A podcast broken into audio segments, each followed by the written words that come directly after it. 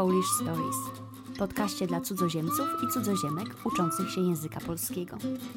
Jeśli kochasz książki, filmy, seriale telewizyjne i opowieści o ciekawych ludziach, zapraszam. To miejsce jest właśnie dla Ciebie. Cześć, jestem Gosia i zanim zaczniemy ten odcinek, chciałabym Cię znów zaprosić do Language TV Club, gdzie już w marcu będziemy rozmawiać o polskim serialu Gang Zielonej Rękawiczki. Zapisy są już otwarte, a link znajdziesz w opisie odcinka. Language TV Club to miejsce spotkań online, gdzie prowadzone są kilkutygodniowe kursy konwersacyjne. Tym się różnią od innych konwersacji, że rozmawiamy tu o serialach, które można obejrzeć na Netflixie. Przed każdym spotkaniem masz do obejrzenia jeden lub dwa odcinki, do których dostajesz materiały, pytania do dyskusji i słowniczek. A potem spotykamy się w grupie na półtorej godziny i rozmawiamy – to lekcja języka, która wygląda jak spotkanie w gronie dobrych znajomych. 25 lutego startujemy z czwartą edycją Polskiego Klubu. Będzie mi bardzo miło, jeśli do nas dołączysz. A jeśli chcesz poczytać o tym, dlaczego warto rozwijać nowy język w klubach konwersacyjnych z innymi studentami tego języka, przeczytaj mój artykuł na ten temat po angielsku. Link znajdziesz w opisie odcinka. A teraz zapraszam na odcinek 15 Mikołaj Kopernik. Witam Cię w drugim sezonie Polish Stories, podcastu dla osób uczących się języka polskiego i zainteresowanych polską kulturą. To pięcioodcinkowy mini-sezon, w którym opowiadam o pięciorgu Polakach, których pewnie znasz, ale może nie wiesz, że byli Polakami. W poprzednim odcinku opowiadałam o Adamie Mickiewiczu, narodowym poecie Polski, Litwy i Białorusi, a dzisiaj opowiem o jednym z najsłynniejszych polskich astronomów, człowieku, z którego my, Polacy, jesteśmy bardzo dumni – i uważamy za prawdopodobnie największego Polaka wszechczasów.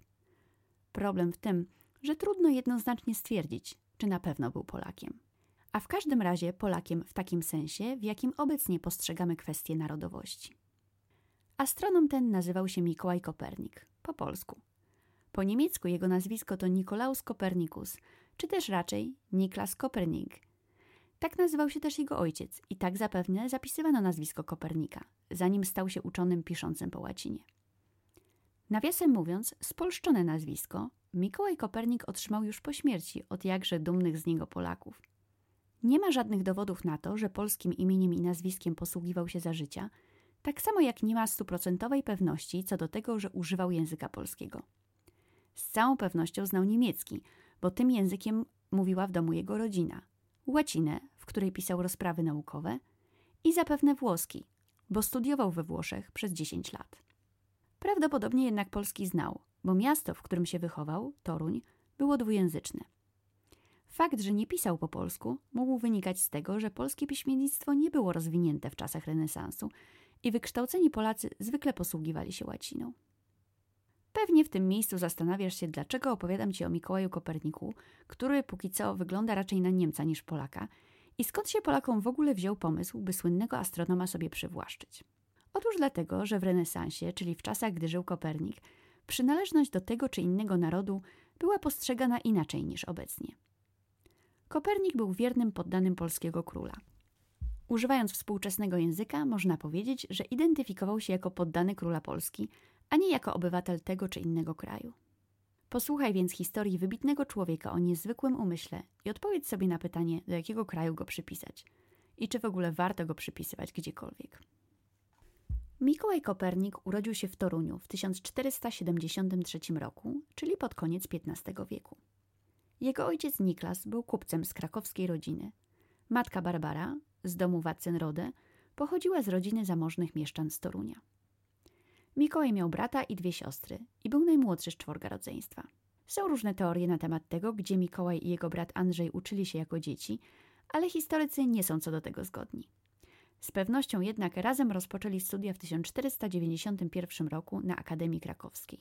Ta uczelnia nazywa się dzisiaj Uniwersytet Jagielloński i jest najstarszym uniwersytetem w Polsce i jednym z najstarszych do dziś istniejących uniwersytetów w Europie.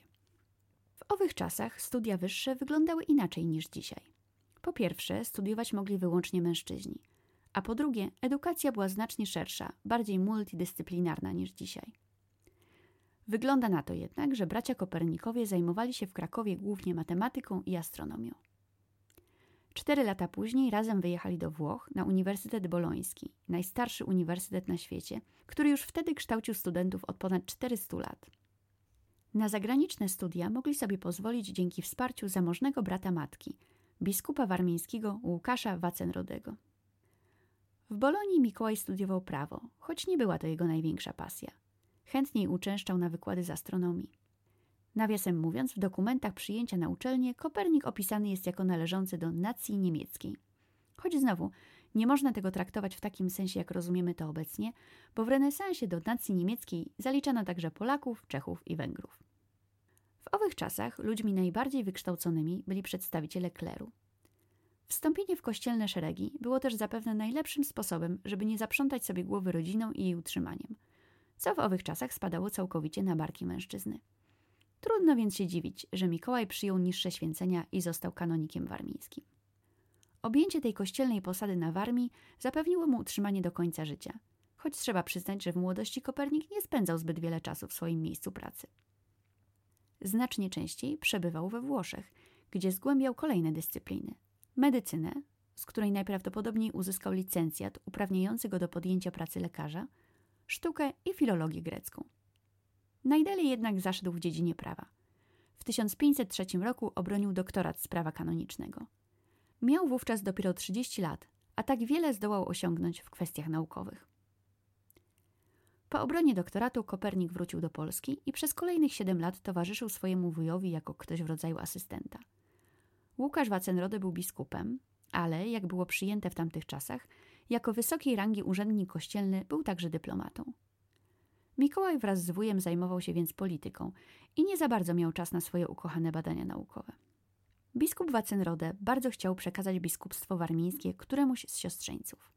Początkowo miał to być starszy Andrzej, ale gdy ten poważnie zachorował, biskup zwrócił się z propozycją do młodszego Mikołaja. Ten jednak wybrał naukę, co być może spowodowało konflikt z wujem i w konsekwencji przeprowadzkę Kopernika do Fromborka, innego miasta na Warmii, a później do Olsztyna. Kopernik wciąż był kanonikiem. Nie miał pełnych święceń kapłańskich, ale pracował w kościelnej organizacji, głównie jako ekonom, czyli zarządca dóbr kościelnych, z czym radził sobie znakomicie. Jak widać, lekarz, matematyk, astronom i tłumacz literatury greckiej był także sprawnym menedżerem. Najwyraźniej Kopernik był takim typem, którego praca zawsze znajdzie. Ale życie wcale nie toczyło się tak gładko. Gdy w 1519 roku wybuchła wojna pomiędzy państwem krzyżackim a królestwem polskim, Kopernik znalazł się w centrum wydarzeń. Teraz mała dygresja. Pobieżne wyjaśnienie, o co chodzi z państwem krzyżackim.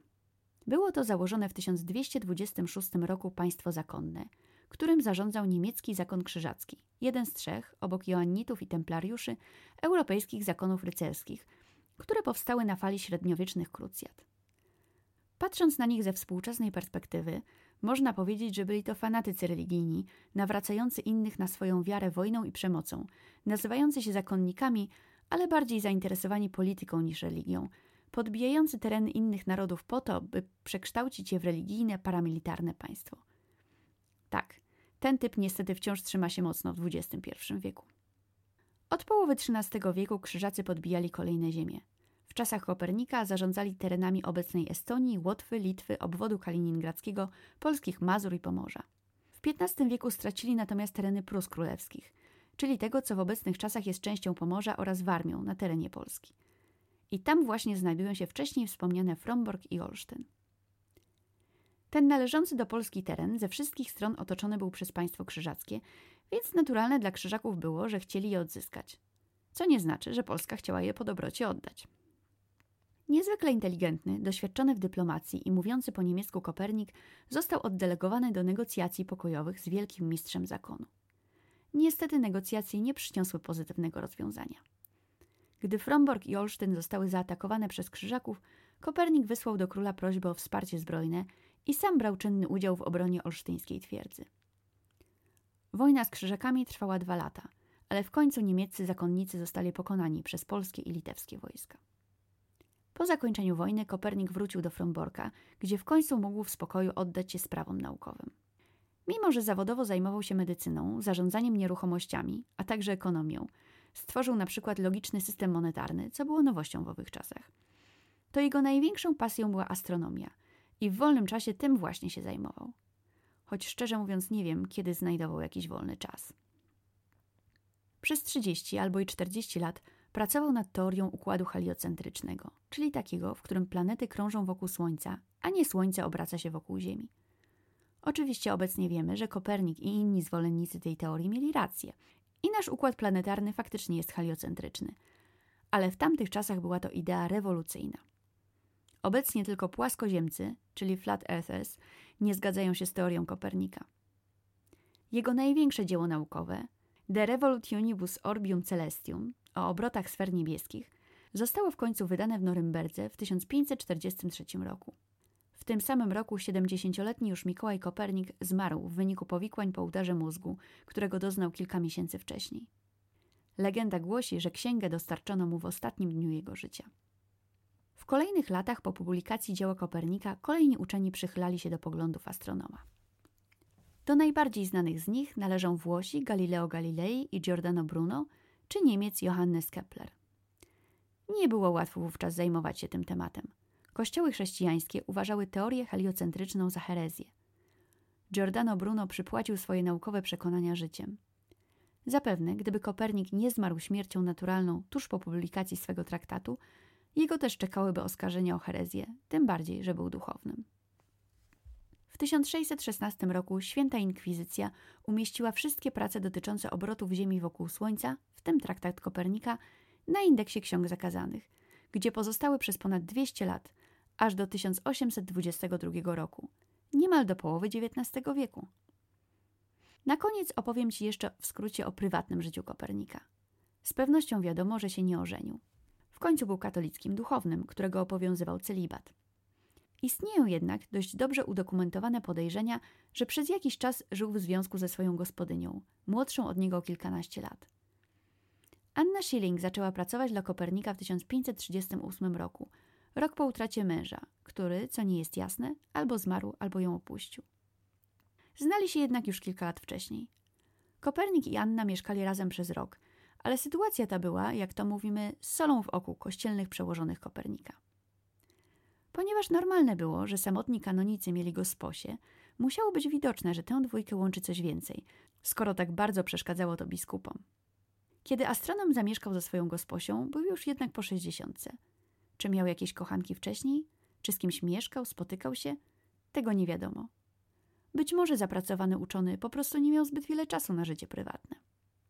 Jeżeli odwiedzisz kiedyś Toruń, a także warmińskie miasta Fromborg i Olsztyn, napotkasz wiele śladów Kopernika i turystycznych atrakcji mu poświęconych.